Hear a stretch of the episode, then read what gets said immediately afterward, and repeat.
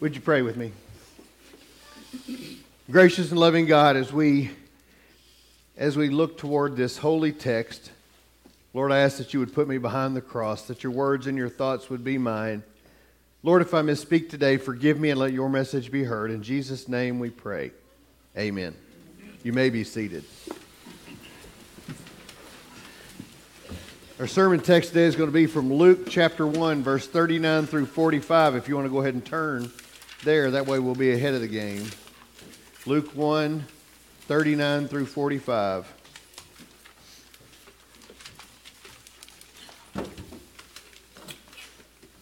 So it's our third week of Advent, and we're going to talk about joy today. We've, we've, we've made peace and hope, and now we're going to talk about joy.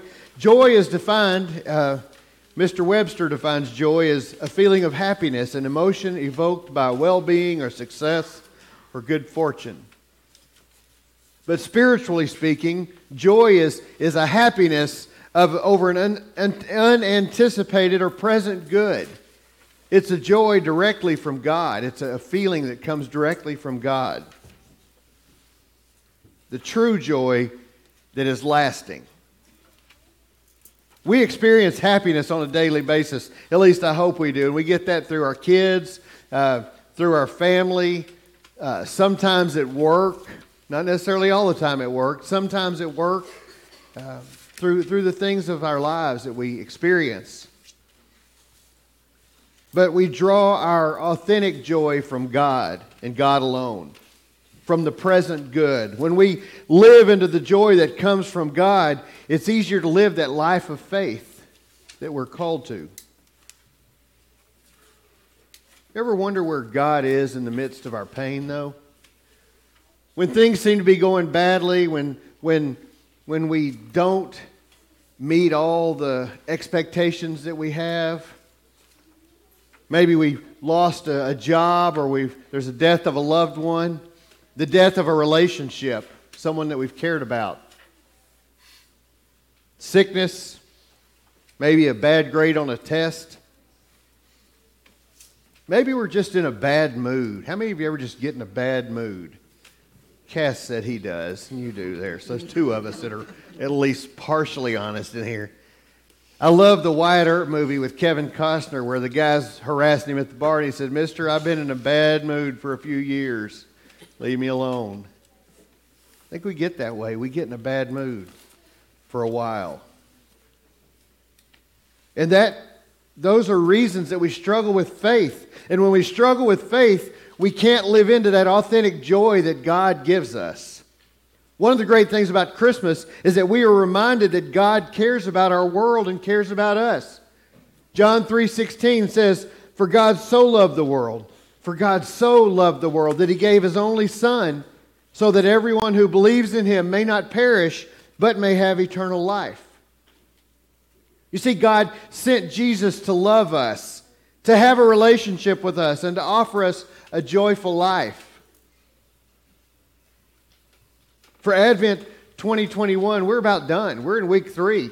There's only four. We only got one week left. So our time of preparing, our time of being expectant to the arrival of Jesus is almost done. Very soon, we will be celebrating Jesus being born into our presence. And what a good thing that is. There are so many people who need Jesus in their presence right now. So many people who are sad, who are hurting, who are broken. We need Jesus in our lives to, to heal those broken relationships, to heal that brokenness, to break down the walls that we've built, to build a, uh, bring us a peace in the midst of our fear and our anxiety, to restore our hearts, to give us hope, to encourage us to face the struggles that we have, to, to bring us that joy, that Christmas joy. Well, Christmas reminds us that God does those very things. The prophet said, Look, the virgin shall conceive and bear a son, and they shall name him Emmanuel, which means God with us. And that's who Jesus is. Jesus is God with us. Jesus is not some distant, unreachable, untouchable God. someone that's disconnected. But instead, Jesus has promised to be with us. And Christmas means that no matter how bad things get or how bad we think things are, we are never alone. Ever. Our sermon text is Luke 1, verses 39 through 45. And it says, In those days, Mary set out and went with haste to a Judean town in the hill country, where she entered the house of, Elizabeth, of Zechariah and greeted Elizabeth. And when Elizabeth heard Mary's greeting, the child leaped in her womb, and Elizabeth was filled with the Holy Spirit and exclaimed with a loud cry, Blessed are you among women, and blessed is the fruit of your womb. And why has this happened to me that the mother of my Lord comes to me? For as soon as I heard the sound of your greeting, the child in my womb leaped for joy. And blessed is she who believed that there would be a fulfillment of what was spoken to her by the Lord. That's the word of God for the people of God. Thanks be to God. It's the good word of the Lord, it's the good news given to us all today.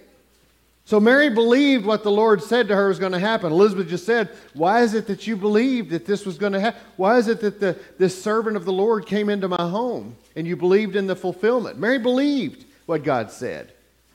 Mary believed that what was happening was of God. She knew that something, that something miraculous had happened, right? We, we know the end of the story. We can, we can read ahead and see what happens, right?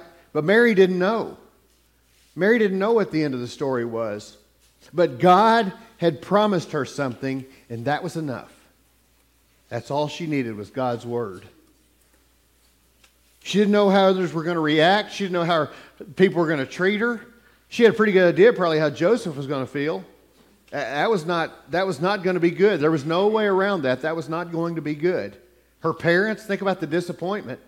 His parents, their friends and neighbors. What about the aunts? The aunts always feel like they're personally attacked, don't they?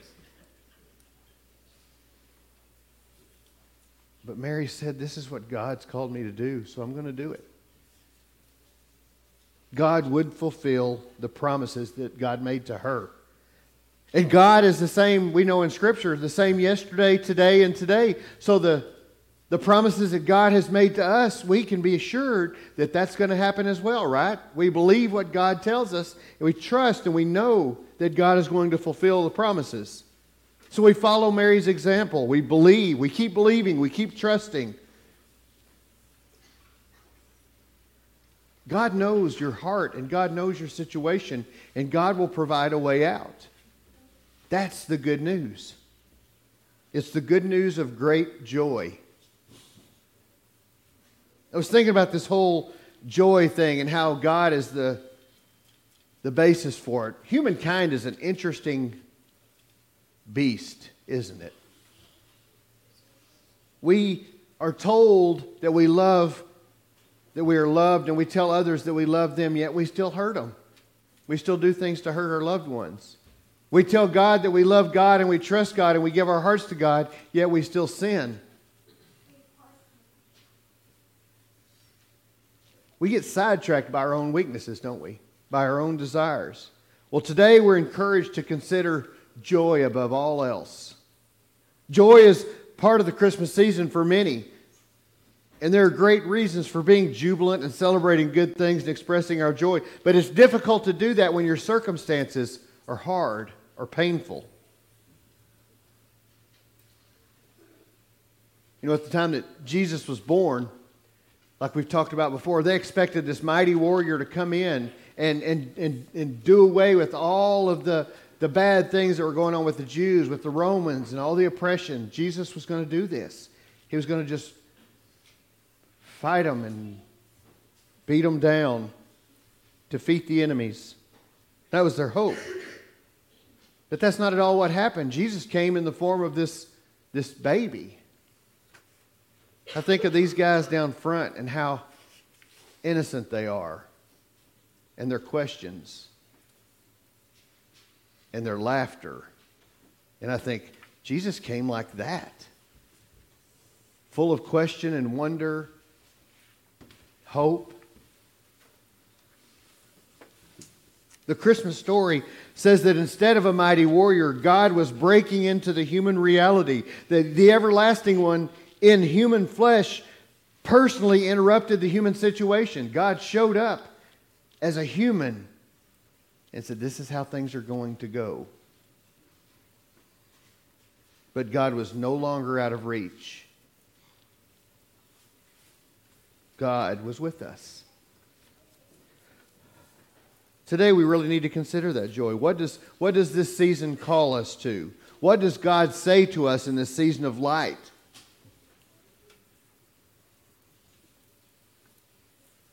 It's good news of great joy. We're going to hear that a couple times in Scripture between now and Christmas Day.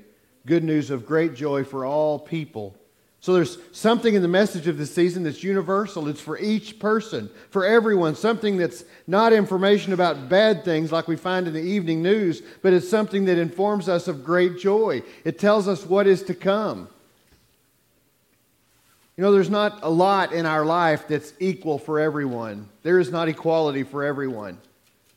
Not everyone has the same access to the, to the basic necessities of life water and food and shelter.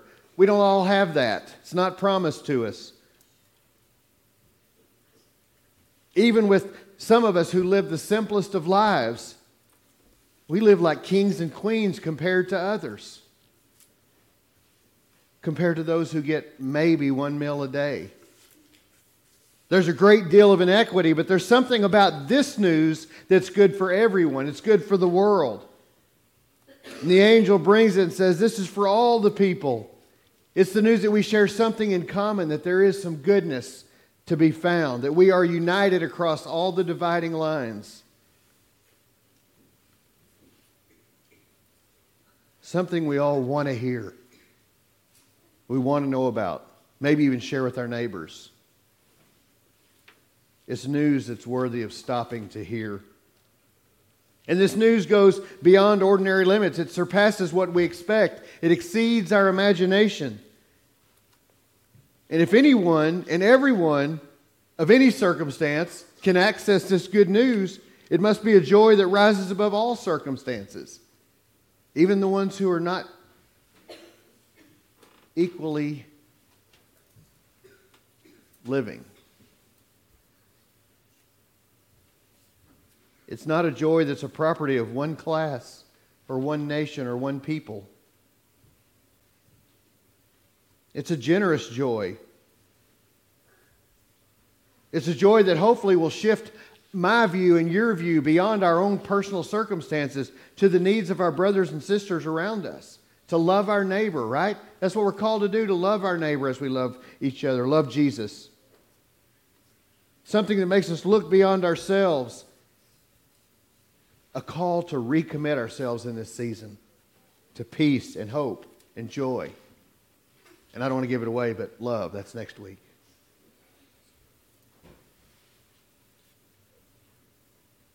The, the thing is, folks, the truth of the gospel is real. That's the good news. It's real.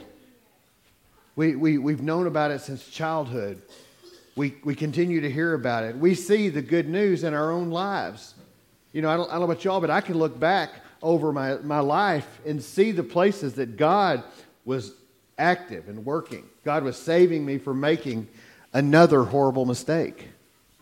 Now, I think if you think back, you can probably see those places too where the road parted and you chose the right way because God led you that way. God stepped into human history, into our story to shape us to be more like Jesus. And that's where the joy comes from. The Holy Spirit brings faith, it renews faith. The Holy Spirit calls us to reclaim what we have believed and once again to surrender to God's will.